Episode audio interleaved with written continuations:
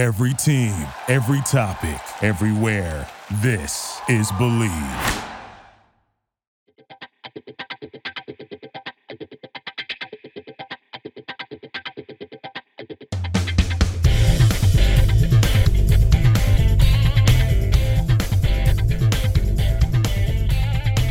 Welcome back to Bleav in Softball. I'm your host, Jenna Becerra, and today we're just going to get right to it. However, you got here today, whether it was an audio podcast platform like Apple, Spotify, etc., or watching on YouTube, thank you. Subscribe and rate if you haven't yet. You can also follow us on Instagram and Twitter at Bleav in Softball. That's B L E A V. There's merch too. Click on the link in either of those bios or go to shop.bleav.com to purchase three different shirts, a few different colors for covering our bases, safer out, and catch you soon. All right, let's go through today's batting order. First, we'll be covering our bases. I'll give you some news and callouts from around the softball world. Then we'll head into today's interview, which is part two of my conversation with Phil Bruder. Part one, we covered a lot. We talked about his coaching career, stories from when I played with him in travel ball, college recruiting, and the hundreds of girls that he helped get college scholarships, how the game's evolved over the 50 years that he's been in it, hot topics of college softball today, and more. Plenty more for you in part two as well. Then we'll end things with the foul tip of the week where we share tips to help us get better. All right, let's get started. Covering our bases. BetOnline is your number one source for all your betting needs. Get the latest odds, lines, and matchup reports for baseball, boxing, golf, and more. BetOnline continues to be the fastest and easiest way to place your wagers, including live betting in your favorite casino and card games, available to play right from your phone. Head to the website or use your mobile device to sign up today and get in on the action. Remember to use promo code BLEAV, that's B L E A V, for your 50% welcome bonus on your first deposit. Bet online, where the game starts.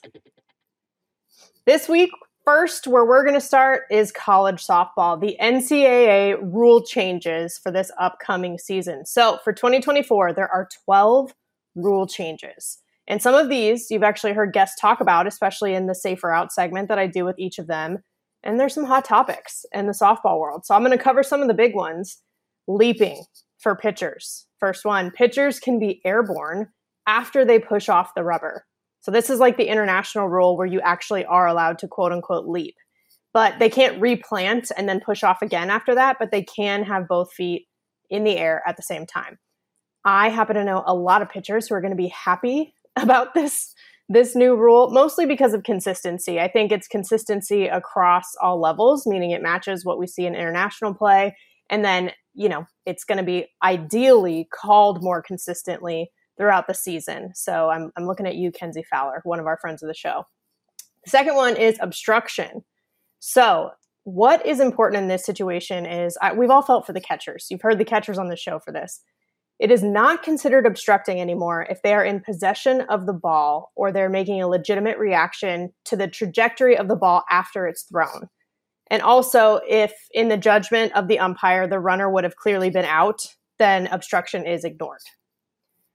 I think, you know, I'm all about safety, but I really want to let the catchers play. It's not just catchers, right? Like, this is at all the bases, but catchers were, I think, mostly affected by this and it was one of those things where it's like, what do we expect them to do? You know, you hear catchers like Gwen Svekis and others come on the show, like, what are they supposed to do? Not go after the ball? So it's still a judgment call a little bit from the umpire. So there's no guarantee of consistency still, but there's just less technicality about it, especially if someone's clearly out. They're just playing wherever the ball was thrown. Like they're letting them play a little bit more.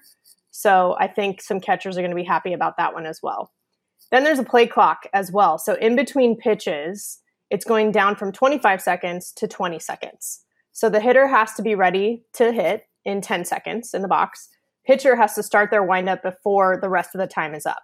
You can have a physical clock that actually shows this and counts down, or umpires will monitor it.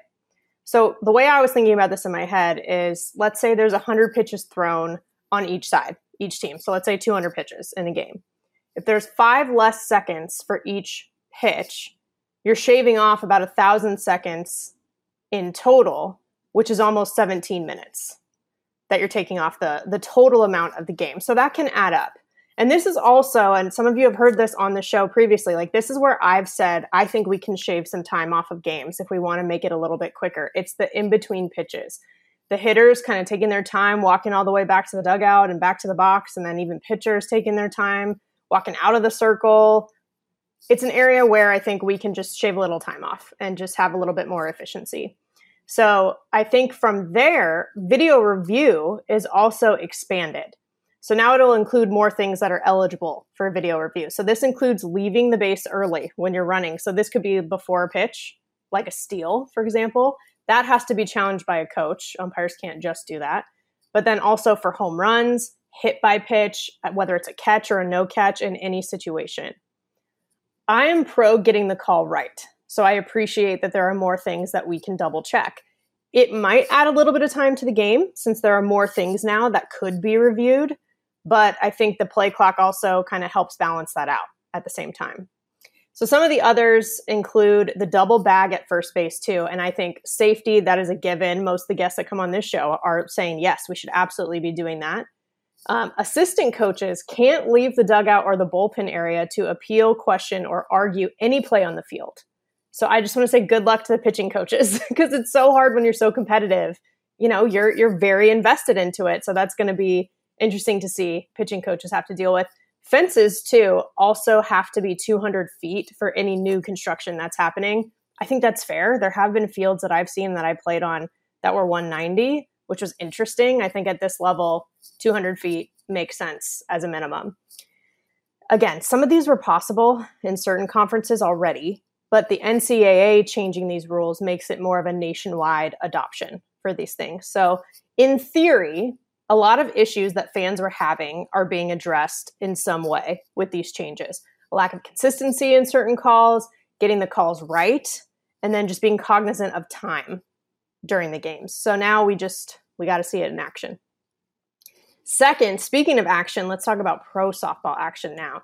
The WPF champions, the Texas Smoke, took it all. They left no doubt on the field. The first inaugural full season for the WPF. The final score of the last game was 14 to 2. They had four home runs, including a pinch hit home run even from Auburn alum Alyssa Rivera, and it was just such an exclamation point on the season and its history, right? It's the first ever Schiffauer Cup, the championship. It was named after Rick Schiffauer, who was a Vipers and league owner who recently passed away after a long battle with pancreatic cancer. And he had such a passion for the game, so they're honoring him in that way and the Smoke are the ones to take that cup home. And again, huge shout out to head coach Tori Tyson. I mean, a friend of this show, but also just someone who's such a badass. I mean, making history is no mystery for this woman. Last year, she led Howard to its first conference championship in 15 years. This year, she wins the first ever WPF championship with the Smoke. I think it's obvious that this woman knows how to build. And I think that building something is one of the most impressive things that you can do. It shows that you're really the real deal. And it was a regular season title for the Smoke as well. Offensive Player of the Year, Morgan Howe, Pitcher of the Year, Autumn Peace. Like they just brought it this summer. And it's a big deal. It's a big deal for multiple reasons. Just straight up performance was outstanding, but also this is a first year organization. The Smoke didn't exist before this, and this is the first official year of the league. So, again, building something from scratch, from the ground up. And I will say the owners ex MLB player Brandon Phillips and pro wrestler Jade Cargill, they also showed such a cool investment in women's sports. To me, it's like, yes, you see the men investing, the men from baseball investing into softball, and also women supporting women. Another wrestler with Jade being able to actually see the value in softball and want to be able to contribute to it. It's a big deal. And the coaching staff as well, made up of women of color. Like there are just so many different things that this season represents and I think there's just a ton of pride across the board. And again, kudos to Tori Tyson for leading the way. Third, Little League champions. So, speaking of championships, Little League softball has been happening and it's been so fun to watch and more history being made. New York brings home its first title ever. The Massapequa International Little League represented the mid Atlantic region and they brought it home. And I think the cool thing about this, there are many, but one of them is the more and more talent that we are seeing coast to coast and up and down the country, especially at a young age, because it shows even more that visibility creates opportunity, which then leads to growth. And, you know, for example, I had a college teammate, Maddie Kuhn from New York, and she played for the Virginia Shamrocks for her travel ball team. And that was for the best competition, you know, best visibility for getting recruited. But now you see at this youth level, you know, there's opportunities for girls to stick together in New York and win. And I think the visibility on TV too is also really cool. I mean, it's it's ESPN, right? You know, second most watched Little League Softball World Series ever, the most watched since 2010, and it peaked at over a million viewers.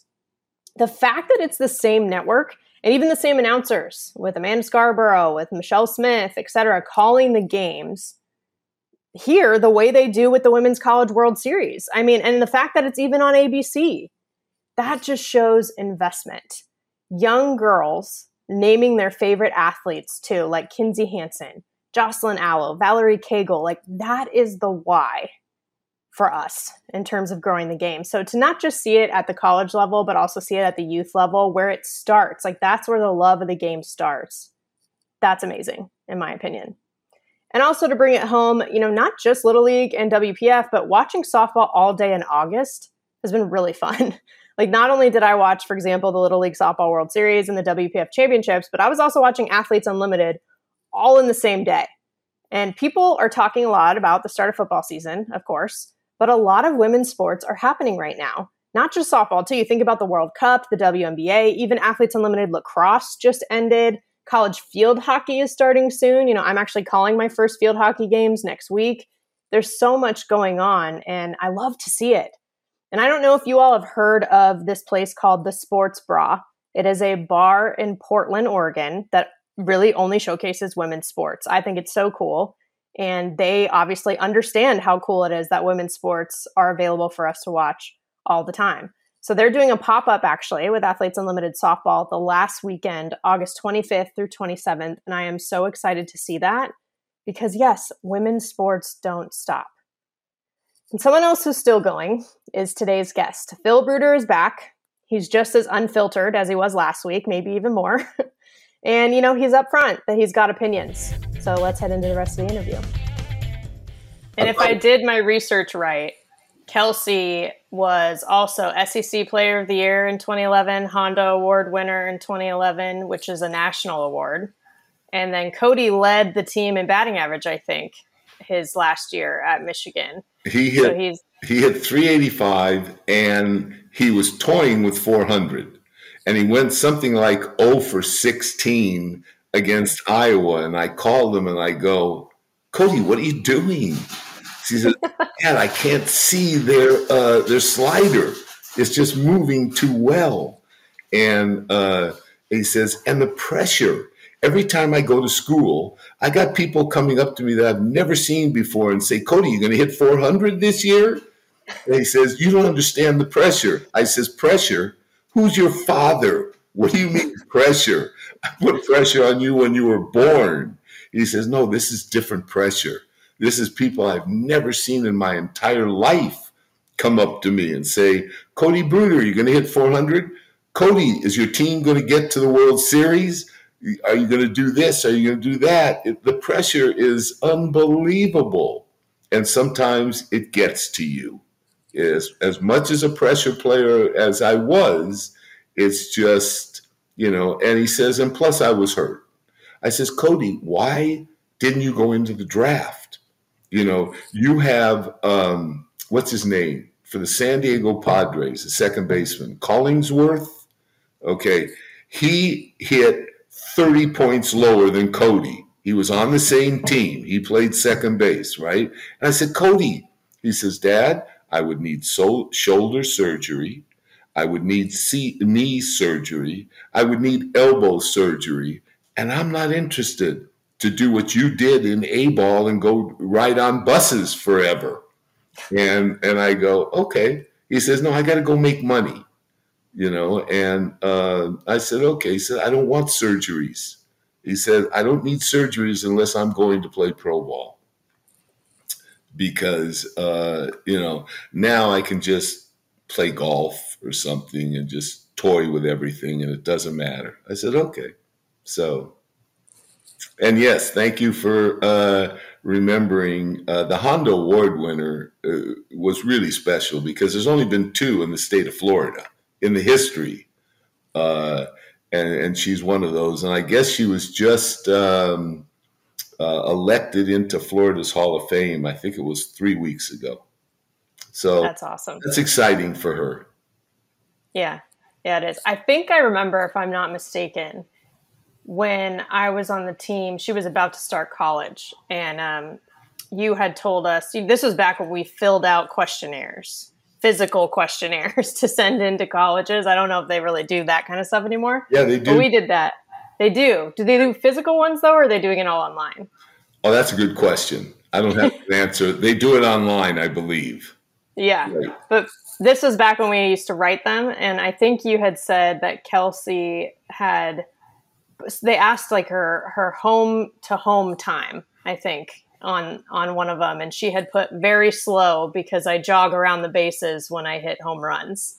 And I thought that was the funniest thing. It is, and I'll, I'll go one step further. I got a call from Sue Enquist uh, at UCLA, the coach at the time, and she says, "I don't, I haven't looked at the name yet, but there was a question on the questionnaire. It says, how fast are you from home to home?'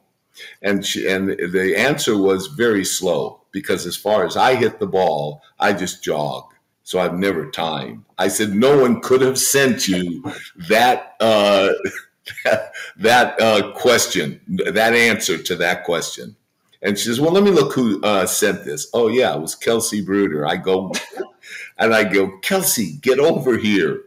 You know, how could you? Uh, you know, how could you um, say that? And she had mentioned, I think, to her mom, uh, if I'm not mistaken, and I could be, that, uh, well, he always held me up at third base because he didn't want me uh, to, if I tripled, he didn't want me to slide into the catcher and hurt myself. So I never was timed from home to home. So that was, that's a funny story. That's funny that you would remember that. The things that you remember are amazing to me. Well, I, I, I do have a good memory, but I have to say I'm very impressed with yours. We were talking about, for example, when Sarah had that great game when she was getting recruited, and you remembered the situations and everything. So I think you have a good one too. Well, it's uh, I don't know, maybe it's by luck. Uh, I try to forget the bad things and try to remember the good things. Uh, but it's uh, you know, it's I tell people they they say why are you such a good co- uh, coach? I said, well, let me tell you something. Don't ask me to cook. I burn water. Don't ask me to fix anything. I, I'm not handy. I can't fix anything at all. But coaching is just something that is inborn. It's something that I guess I have a passion for and that I've worked at. It just doesn't come easy. I mean, you have to uh, you have to tweak this or that to uh, uh, to make it better. Yeah. Well, you mentioned it too that you've even adjusted your coaching style because you had to, I guess, with just like how society's different, how this generation is different. So I think it's interesting because we talk about making adjustments a lot in this game, but you're also having to make adjustments even with all of this experience under your belt. We see some of these coaches who, like you said, have been coaching for 30, 40 years in college, and they have to do that too. And that doesn't seem like it's easy. Well, I, would guess, uh, and I talked to one college coach, they said, well, when you watch us on ESPN, we're very calm, we're very quiet, uh, we don't yell and scream because, um, you know, how are you going to recruit? They won't they won't come to you if you go if you're a madman or you're a crazy lady coach or something. But when we have practice behind closed doors there's no cameras there and, and you can go off. You can you know some of my kids go deaf because i'm so upset at what they did but not on espn and not when cameras are there. You just can't do that. And you know that and that's why, you know, I've got girls come up to me and go, well, look how calm and that, calm that coach is. Look how quiet he is. Why aren't you that quiet? I said, go talk to that coach in, in, in go watch him practice. Go see what he says in practice, not and not when uh, when he's on camera. Yeah, that's something I always appreciated about your coaching style though it's everything was very direct. Like there weren't really surprises. You know you were very clear very upfront with a lot of things. And you you ex, you know you actually executed and, and upheld certain standards or rules for everyone. Like there weren't exceptions and everybody knew what it was. Like i remember one time the only time i was ever late and I wasn't late for our usual time to get there, but I was late because you had told us to get there early. I can't remember why, but there was a reason. And I was late for that early time. And I knew that I was in trouble. so we walk I walked up, my parents were there too, uh, but I walked up and you sat me for the first couple innings because that was the rule. Like if you're late, that's that's what happens. Um, and I remember knowing it was going to happen, accepting it, owning it, having to take responsibility for it. And there was just, I thought, I felt a lot more respect because you did it, you know, versus people just talking about it. So I appreciated things like that. JB, not today. Not today. They come yeah. where they want to come. They come whatever. If they're late, they're late. They still play. They're late. Because you wouldn't have mm. a team. They'd quit. They'd all yeah. quit. They because there's so many teams, there's so many places that they can go play.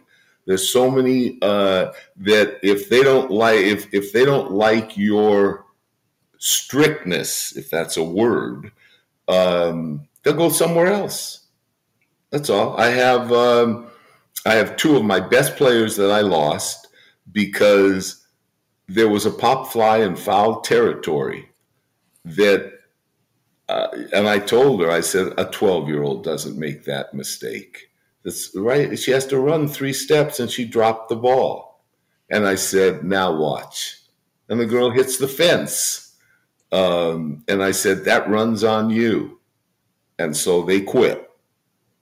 Uh, just for that. I didn't yell and scream. I just commented. But they didn't like. Um, they're soft. They didn't like to be reprimanded, and um, and they couldn't handle it, so they quit. And that's at this point, I tell people it doesn't matter who I coach. I just like to coach. I don't care. They can quit. I mean, they happen to be my best players. Okay, so what? I'll get other players. It's no big deal. And uh, but I want them to understand and take um, understand that I want you to understand that that's not acceptable.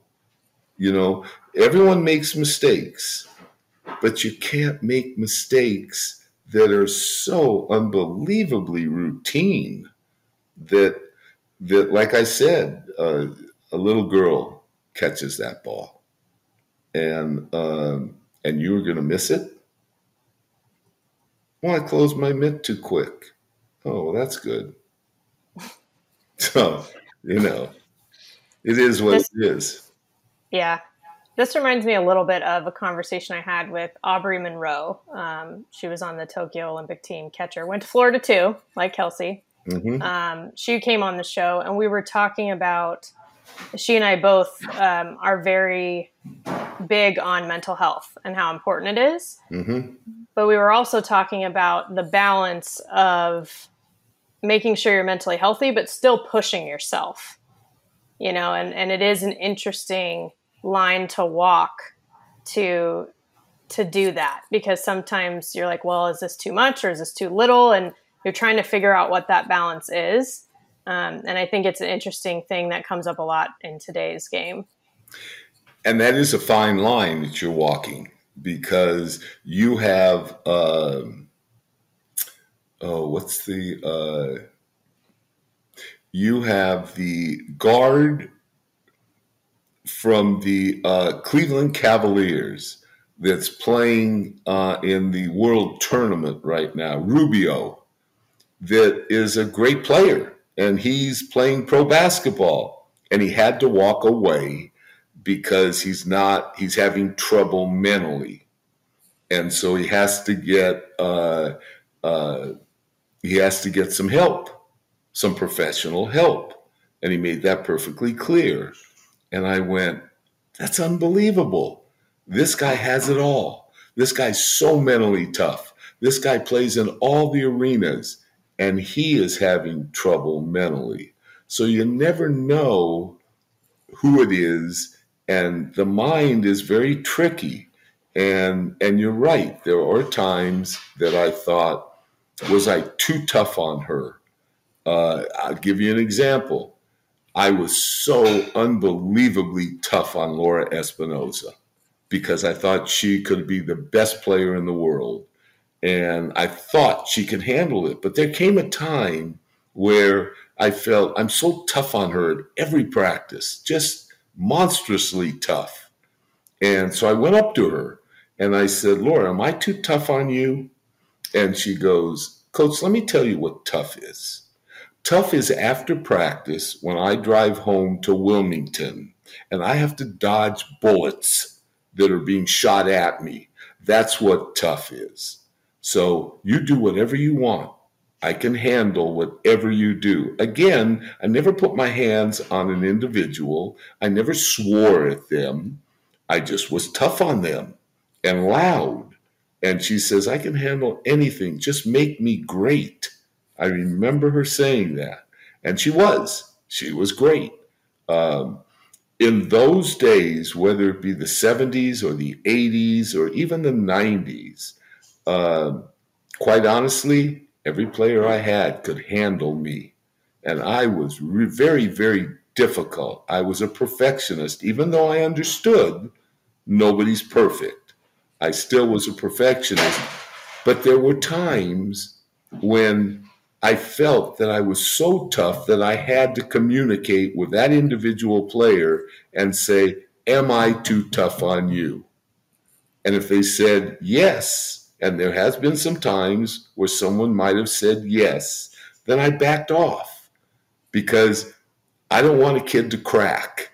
I don't want to. I don't want to be the person that she quit that that quits softball because of me. That has um, mental illness because of me. So when I felt I was too tough, there were times where I would ask those people, you know, and uh, if I felt they just kept going along and everything's fine. And they just just went down their back. They listened to what i had to say and then ran and go and went to go play and didn't make that mistake again. Then i go okay i, I got through to that kid and it's all right. And there are other times where they don't make mistakes but i'm yelling at the littlest thing because i want them to be so brilliant. Uh, i have to go to them and say am i just too tough because I've had college coaches come up to me and say, if you can play for Phil Bruder, you can play for any college in the country because nobody's as tough as he is. Now, again, that was early years. And, yeah. uh, and, and to me, that's a compliment because I can't tell you all the kids that succeeded because they were tougher mentally than the than their opponent or the people they were playing with. And and I enjoyed those statements. Some people might say, "Well, you better ease up. You're just too tough." And I said, "No, that, that's a compliment. That's uh, you know, that's why these kids become all Americans." I actually had one of my old um, coaches from college. She, well, Trisha Ford. She's now the head coach at Texas A&M. Mm-hmm. Um, and she was one of the assistants when I was at Stanford. And she came on the show at one point, and she had made a comment at one point about we were talking about coaching and how you approach certain kids in different ways depending on their mm-hmm. personalities and things like that. And she mentioned, she was like, you know, for example, we knew that we could get on you a little bit because of your background. And she talked about, you know, it's a little more blue collar with like my family, for example. And also, they knew who I played for. before coming into college. You know, I had played for you. And so I had never really thought of it that way before though until she said that. I was like, "Oh, is that I didn't really think of it that way." But it it kind of clicked when she finally when we had that conversation. I had a uh, I had a girl, I don't remember her first name, named Fitzpatrick. And it was God, I don't know. It, it was when uh, Hutch just started. So it had to be 35 years ago at Michigan. And she's recruiting this kid. And she gives this kid a lot of money. So I went up to her and thanked her and said, She's my 16th player. Why are you giving her as much money as you gave her? This is after she already signed to go to Michigan. And she says, Because she's your 16th player, that doesn't mean she can't start for every other team in the country. And who who's who as a pinch runner scored the winning run at the national final game?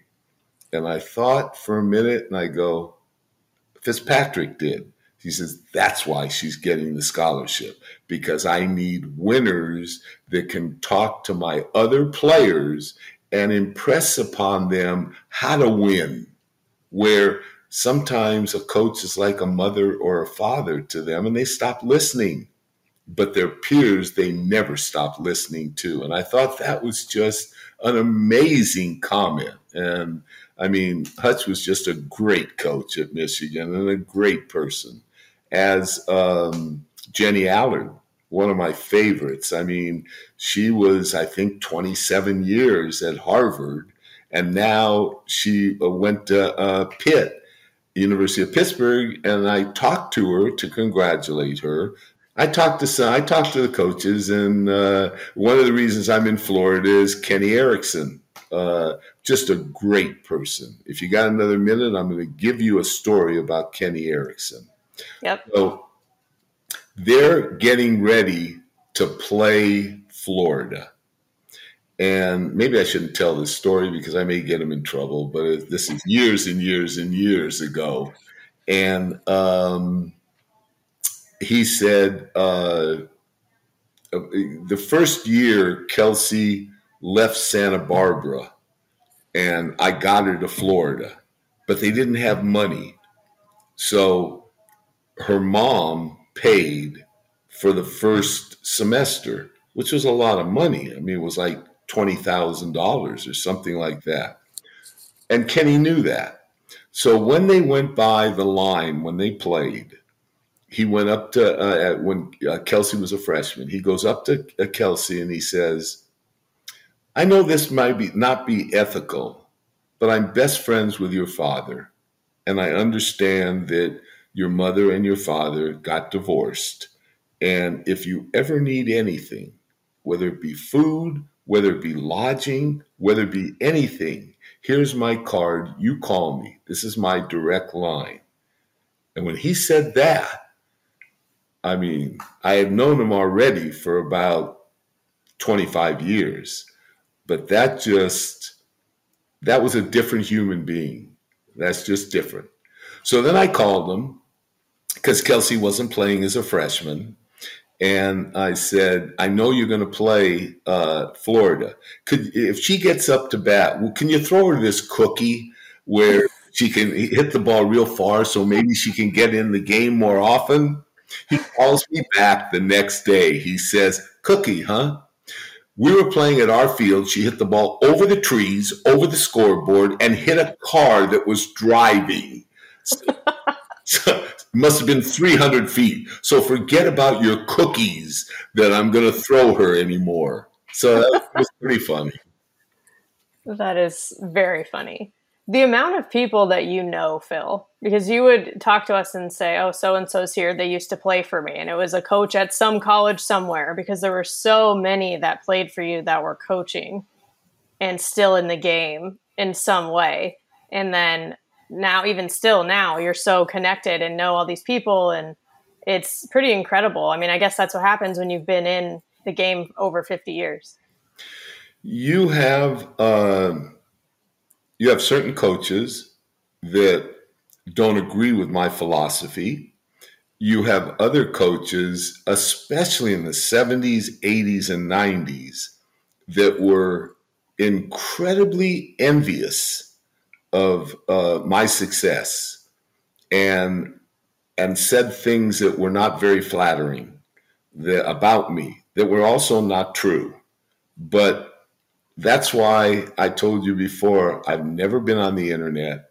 I don't use a computer because in those days, in the 90s, there were so many negative things said about me and positive where someone would get on group chat or whatever and they'd say something negative and someone would rebut that and they'd fight on the internet. I don't want to hear that. I don't want to hear any of that. That's too much stress. Okay, so I think I'm more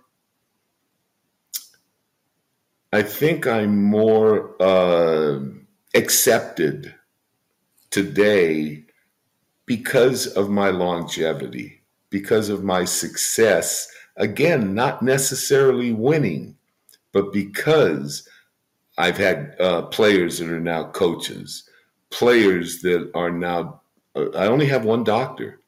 That's my stepdaughter. That's it. That's the only doctor I ever had. And another thing, Michele Granger, who I still think is the number one pitcher in the world in the history of softball, I uh, she wanted to go to Cal because she wanted to be a lawyer.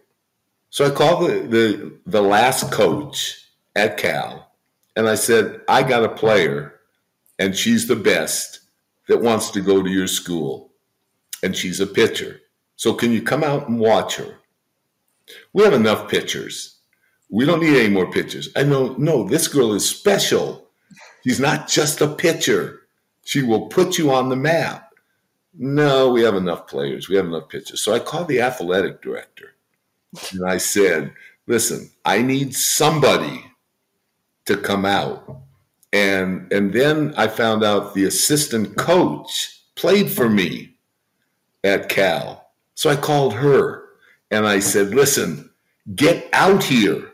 I got a kid that's the best. So she comes out, and then the head coach gives her a full ride, and the rest is history. They never won because the catcher couldn't catch the ball, and uh, and she'd get four strikeouts in an inning, but people would the ball would get by the catcher, so they'd all run to first in those days. And um, we're in the world tournament, and I have a catcher named Karen Rice who never caught before. And we worked with her for one year because uh, the only catcher I had because Stacy Sunny could not catch because she was a week too old. Mm. And, um, so we taught her how to catch. And I'm looking at my uh, uh, former mother in law, who's my assistant coach. And I said, Do you know Karen's not giving her any signs?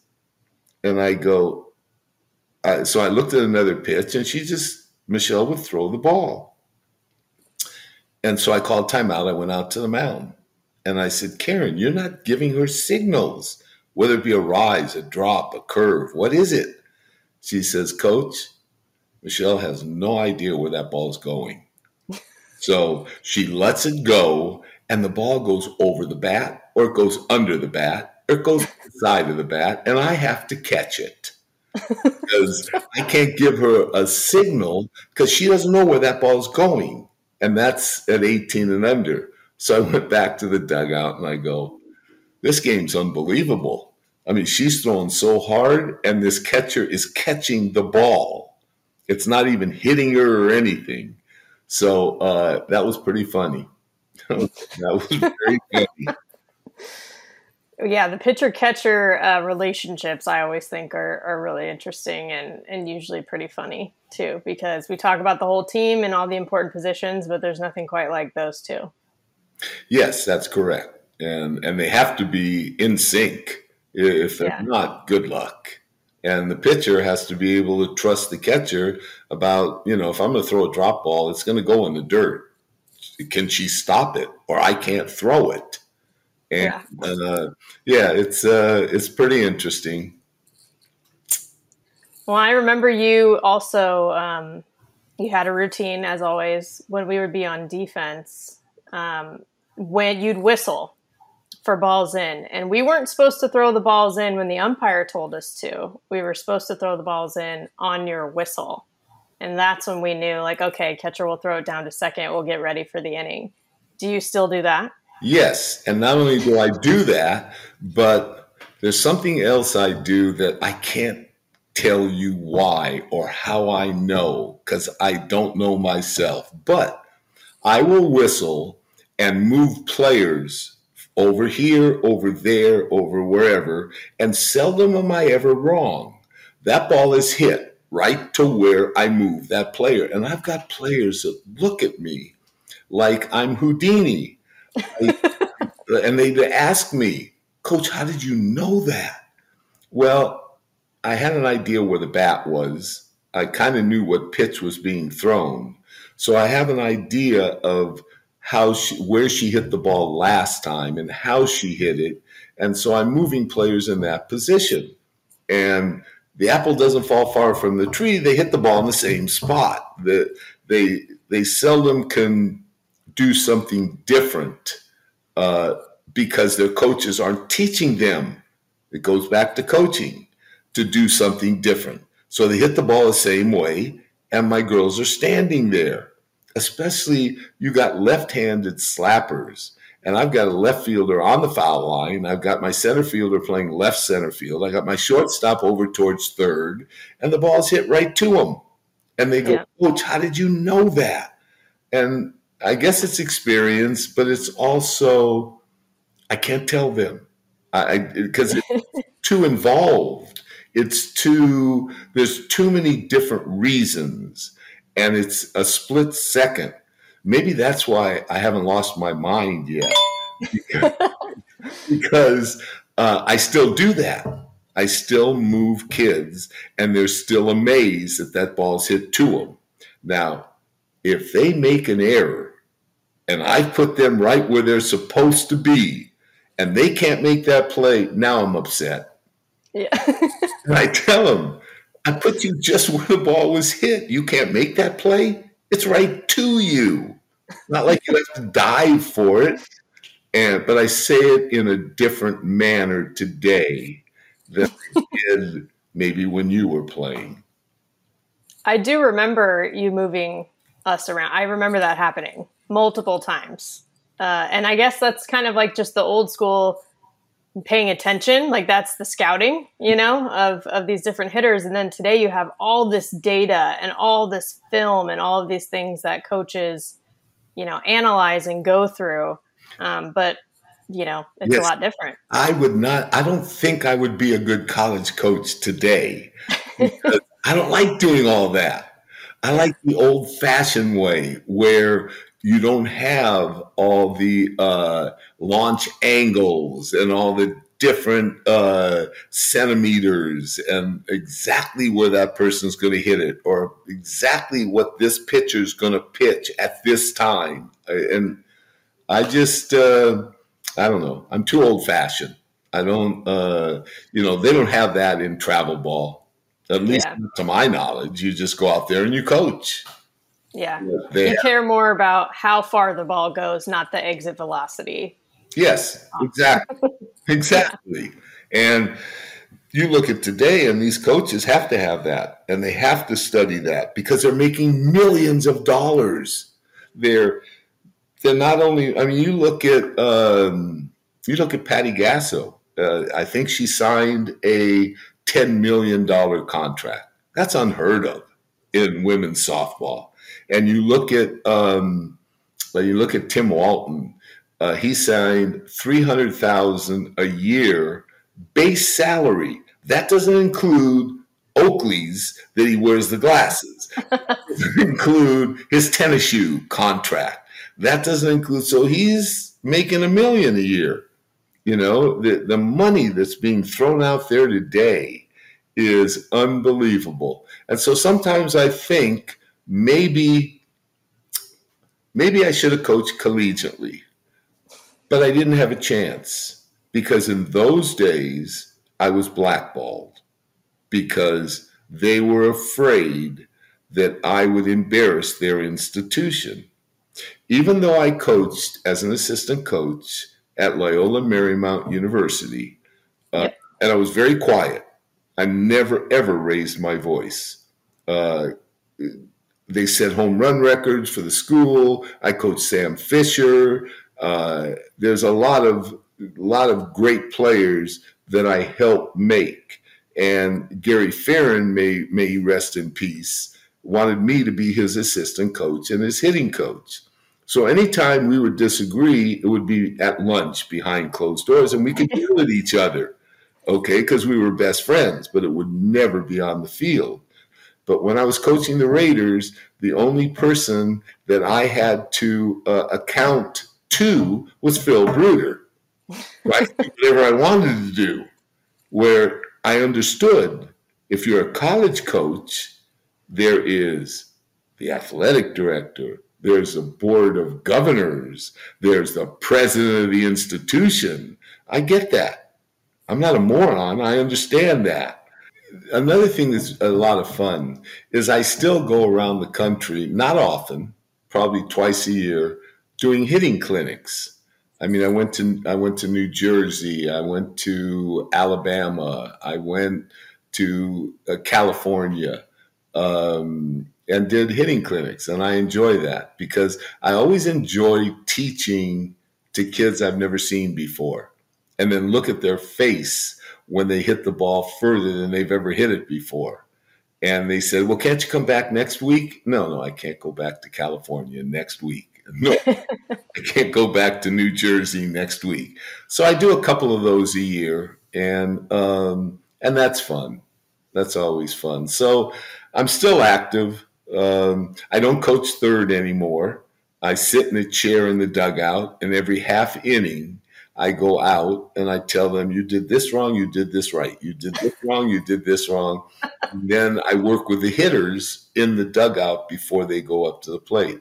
But I have very competent coaches, sisters that coach first and they coach third and they hit infield and outfield. So I don't have to do any of that. The problem is if you can see that I'm tan, the problem is we played in a tournament a week ago and they had AstroTurf.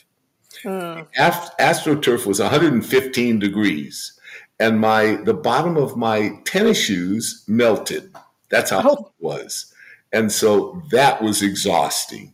You know, you played three games Saturday in pool play, and then you played single elimination. And we get to the finals, so that's seven games. I couldn't even move for about a week. it was so exhausting. So that I, I move slower. I, I, can tell I move slower, but that's the only thing that I think is different. I'm healthy and um, and and I'm always excited to uh, coach. Well, travel, you're right about the weather. Travel ball is when I experienced all the weather. Being from California, you know, it's pretty nice most of the time, but then you go to Lancaster and it's 115, but then you go to, you know, across the country to other, to Kentucky and to all these other places and you find out what weather is. Yeah, and in Florida, it's that way too. Now, I say the good thing is I can wear shorts all year round. That's you, true. And, and the also the good thing is it goes from usually 60 to 100. The 100 is just excruciating pain, and 60 is very cold. But how cold is 60 when you're in Michigan and it's zero? Yeah. so um, I said, but the humidity is terrible. Okay. Yeah. You got to deal with it. I mean, everything can't be perfect. yeah. Um, and the only problem I had was with California. It got it got too messy. It got you couldn't drive anywhere. It was bumper to bumper everywhere in Southern California, and I couldn't deal yep. with that. I just, you know, it used to be where we lived. It would take me ten minutes to get to the freeway. When we moved, it took it would take me a half hour to get to the freeway, not yeah. to Get not once the free, not once I was on the freeway, but get to the freeway. It's just bumper to bumper. I, I can't deal with that. Yeah, it's definitely just gotten more and more. Even in the Bay Area, I thought I had escaped a little bit of the Southern California traffic, but it's it's just as much. Well, I have one more question for you before we do our wrap up. Um, what is the thing or the impact that you've made that you're proudest of throughout all these 50 plus years? Well, the one thing without any question whatsoever is I call them my kids, getting my kids scholarships. That's the most important thing that I've achieved. That's more important than anything else. That's more important than um, I have numerous kids that were all Americans. I have numerous kids that were on the Olympic team. All that is pale to uh, getting kids scholarships. That includes you'll understand how important that means to me. That includes the accomplishments of my kids. Now, not that I love my kids any less, that's not the point. The point is the number one goal, and it's always been that number one goal, is to get kids to college. There is, um, and I can do that regularly because I've been in it so long and been so successful. And I'll give you one quick story. Stacy Nelson, who's the All American at uh, Florida, was the All American and in their Hall of Fame at this point. I don't know how many people are in the Hall of Fame, but I think Stacy Nelson and Kelsey are two of the of only. And she comes up to me because I was teaching her hitting, and down below where I was teaching hitting was um, Diane Lewis teaching pitching. And, and so she worked with Diane pitching, worked with me hitting, because in high school and in travel ball, she was a hitter. So she wanted to be a better hitter. So she comes up to me in our hitting lesson. She comes up with her father and she says, uh, I asked her, like I asked all the kids, and she is a junior becoming a senior. And I said, Where do you want to go to college? Where can I help you?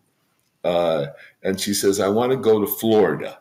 So uh, I picked up the phone right there and I called um, Karen Sanchelli, who was the head coach at the time at the University of Florida. And I says, I got a player that wants to go to your school. And I said, uh, she says, who is it? I says, it's Stacy Nelson.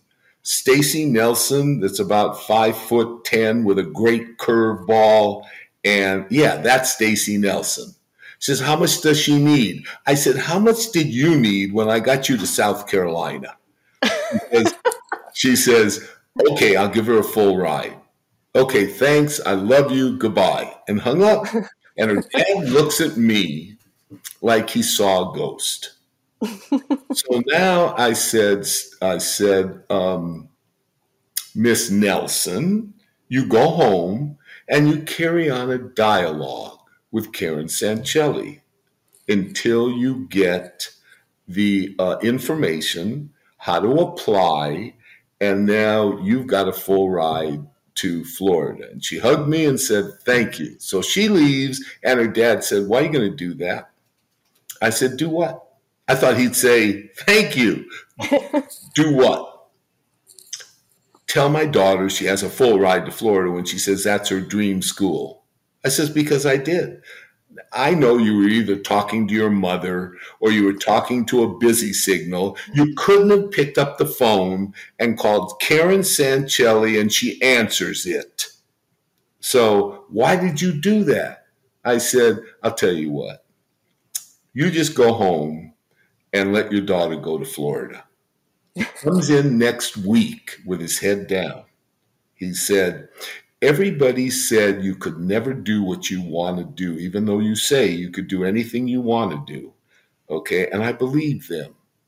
I so apologize. and uh, because my daughter is going to go to Florida. And I go there often. And I know that uh, uh, you don't go to the games, but I will bring you back different souvenirs. I will fly you out there if you want to fly out there. I will tell you every time at bat that Kelsey comes up. I will film it. I'll do anything you want. Just thank you and please accept my apology. I said, it's accepted. But that's what people think. They think he can't do what he wants to do. And yes, I can. Can I do anything I want to do? Of course not. But if a girl is a good enough softball player, I'll get her to college. If she goes 0 for 20, like I tell them, if you go 0 for 20, what would you like me to do? tell the college coach, oh, she's much better than that. Everybody tells a college coach she's much better than that. But if you're successful when they're watching, then um, you'll go to college. And so that was a long statement on what I'm most proud of. I, am not, and, and I had so much help. I mean, not only my assistant coaches were really good, but my players were great. They weren't just good, they were great. Now, did I help them? Yes, I helped them. Did I make them? No, of course not. They were very talented when I got them. I just helped them get better and and probably maybe even put them over the top because they were great. And so that's what I'm most uh, most appreciative of that they always listened. They they may not have agreed, but the only time I would let them talk is when I would say, "Do you agree with that?"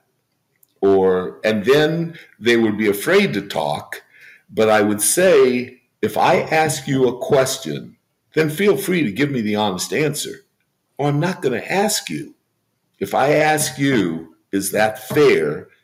then you can say, no, coach, you're just too tough on me. Why aren't you tough on Jane Doe? Why aren't you tough on this? You're too tough on me. And I'll explain why. And then I'll ease up. If if she feels I'm too tough, I've got to ease up because I don't want him to quit. Yeah. Also, Karen was on the show recently, just a couple months ago. I too. love her.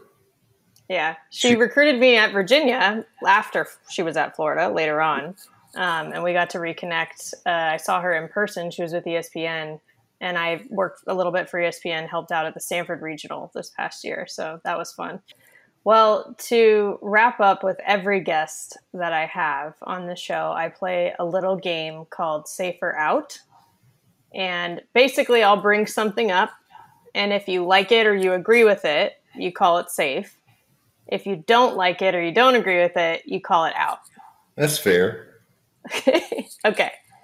So the first one is doing signals with the armbands. So not the traditional, you know, touches that the coaches do, but using those armbands for signals. Out.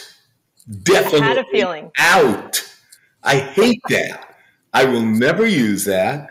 I don't want to use that. My simple my signals are so simple you know hit take steal. How tough is that? I got i have three signals. That's it. These people are calling 47 25 and they call all these different numbers and blue 27 and when a different pitcher comes in everyone has to change an armband because they're different pitches and different no i don't like that at all yeah it does make the game longer much yeah and the, okay.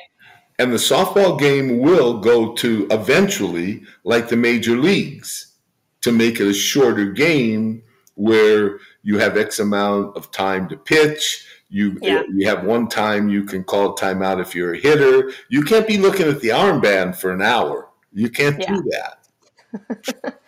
yeah, I get it. I get it. Okay, that was the first one. Second one is NIL, name, image, likeness, student athletes getting paid. You talked about this earlier, but for the record, safe or out? Safe. I, yeah. I think that uh, they deserve that.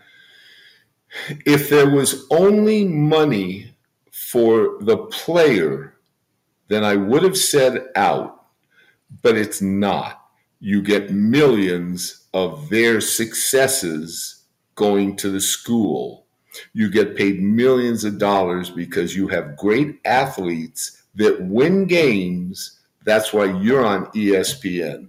That's why your school is getting millions and millions of dollars because you're on ESPN and they're paying you, or you're on Fox, or you're on whatever TV channel there is, uh, and they pay you. So I think that the student athletes should get something um, I'm for the student athlete. Uh, if, like I said, if if the school did not get paid, I would have said out because they are getting I don't know what it costs you to go to school, fifty, sixty thousand dollars a year. You're talking about over a quarter of a million dollars worth of education. You get to eat, you get to sleep, you get your books, you get to go to school, and then you graduate. You know, if you are smart enough to graduate, that's a lot of money. So yeah. if the school wasn't getting anything, I would have said out. But now the school for years have made millions of dollars off kids, so now it's safe. Yeah. Okay. The last one is bat flips. safe or out? Do I have to say safe or out? Um, it's okay. safe. You hit home okay. run, safe. But now let me try to preface that. Okay. If you're going to do that, now they don't do that today, but in the past, if you're going to try to embarrass my team because you hit a home run, you're going to get hit in the ribs next time up. Okay. If you're going to hit a player of mine because she hit a home run, dropped her bat, and ran around, and you're going to hit her because you didn't like she hit a home run, she didn't embarrass you or anything like that, then you better make sure your best player doesn't come up. Because that's why my kids very rarely got hit. In other words, if they got hit, it's because the ball missed, because the pitcher's wild. I can I can accept that. Okay. But don't hit one of my kids because she just homered off you. Or don't hit one of my kids because you don't like her. Um, if the ball slipped, if it missed, I know whether it missed or not. Then, yeah. and that's why very seldom do my kids get hit because I'll retaliate. Am I? but see, they don't retaliate today. In the past, hit this girl. Okay, don't hit her in the head. Don't hit her where anything can hurt. Hit her in the ribs. Okay, she has some padding in the ribs or hit her in the backside, something like that, but make her understand you're not going to take pot shots off my kids. So yeah. to flip the bat, that's all right. Safe. Danielle Lawrie said the same thing. She said, expect one in the ribs the oh, next good. time. Good for yeah. her. and I like her when she's on TV. She's pretty good and uh, but I'm surprised she said that because she's not old fashioned. She hasn't she hasn't left that long ago. Maybe she has. Well, yeah, I guess she has. Well, she she came back for the Olympics, but I mean, she won the national championship in 2009. Her last year was 2010. Yeah, I don't want to college. Hear, I don't want to hear that. She beat Florida, but go ahead. Right, that's true. She did. right. I, I, think she was a great player, great hitter, great pitcher, great for the game. I, re- yeah. I really like her a lot, but I like her more now since she made that comment because she's the pitcher. She has the ball. Yeah. You know, and if she will do that, and I truly believe she would do that, but not just because. There has to be right. a reason. Yeah. Yeah, that's fair. Well, thank you again, Phil. This was really fun. It was a nice reunion on top of us getting to, you know, do the show and talk about all these different topics. So thank you again. I have never done this before, and uh, and I appreciate it because I had a lot of fun. So good. Thank you for that's the point. Yes, of Anytime. course. I've said before how one of my favorite things about this show has been building new relationships and making new friends. I would add that reconnecting with old friends has also been a highlight. You know, when we recorded this, my conversation with Phil ended up being the longest I've ever had on this show, which was not a surprise to me, hence the two part episode situation. But I think hearing from past teammates who played with me for him and seeing that they're listening and watching into these episodes, that's been really fun too. And with that, let's transition to the foul tip of the week. This week's foul tip is about erring on the side of action. They say that we actually end up regretting things that we didn't do in life more than the things that we did. Because I think being left wondering what could have been is just not a good feeling, whether it's a big thing or a small thing. It's like, would you rather dive for a ball and see what happens or just watch the ball go by? It's like, we don't play softball to just watch it go by, right? We're not really living either if we just watch time go by. And a good small example is when I reached out to Phil. You know, I had thought about having him on for a while as one of my old travel ball coaches, and I hadn't talked to him in over 10 years.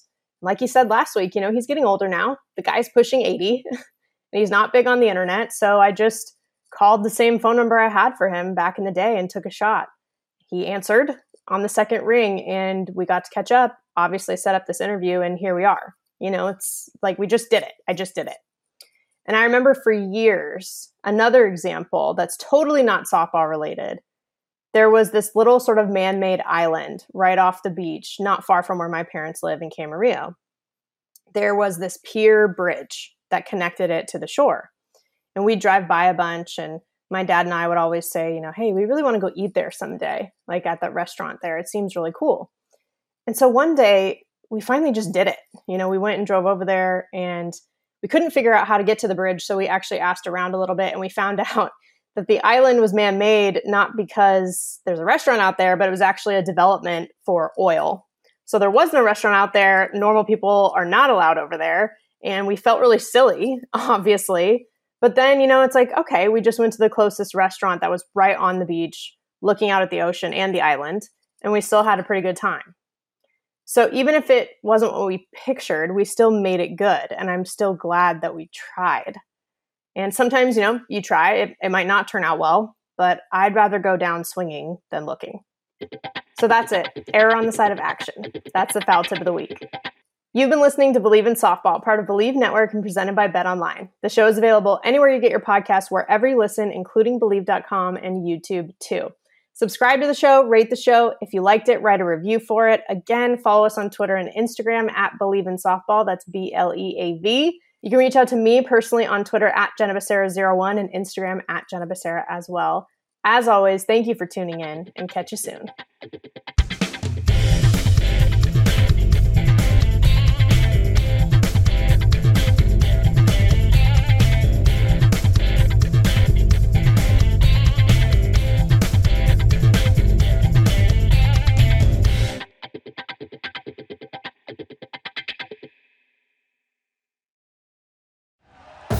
Thank you for listening to Bleav. You can show support to your host by subscribing to the show and giving us a five star rating on your preferred platform.